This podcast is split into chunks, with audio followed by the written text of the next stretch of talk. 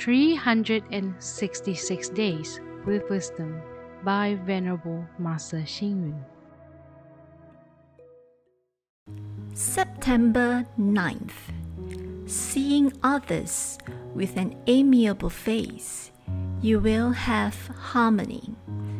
Getting along with others with humility, you will be held in high esteem.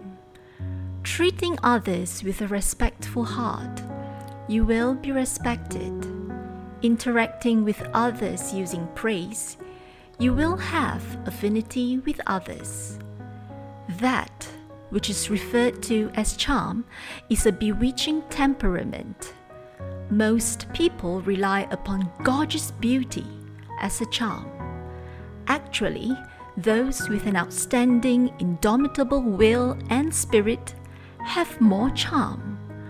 For example, some people are very humorous, their conversations witty and refreshing like the spring breeze. This is the charm of speech. Some are learned with extensive knowledge and intelligence. Their wisdom is fascinating. Some are quick to understand the need of others. They are thoughtful, kind, and always have the other's welfare at heart.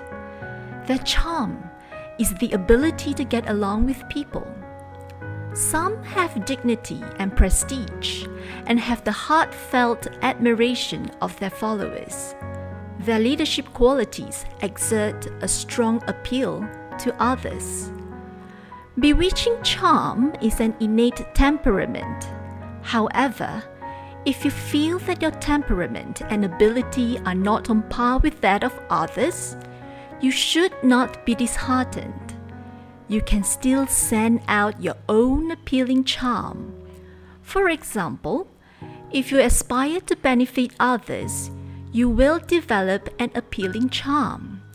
If you are kind, compassionate, and cordial, you will also be attractive. Proper deportment as well as an easygoing attitude can also enhance your attraction. Being charming can be an innate temperament, or it can be acquired through cultivation. The sun gives out heat energy, flowers emit fragrance, the atmosphere is filled with refreshing air, and people are kind and gentle. As long as you set your mind to it, how can you not disseminate your attractive appeal? You can concentrate on your profession, be diligent and responsible.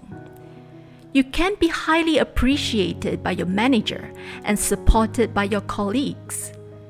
Could you not then be a charming person?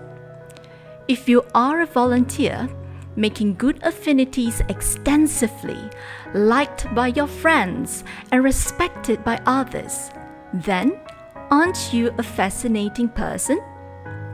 read, reflect, and act. Your charming appeal can be an innate temperament or it can be acquired through cultivation. Please tune in, same time tomorrow as we meet on air.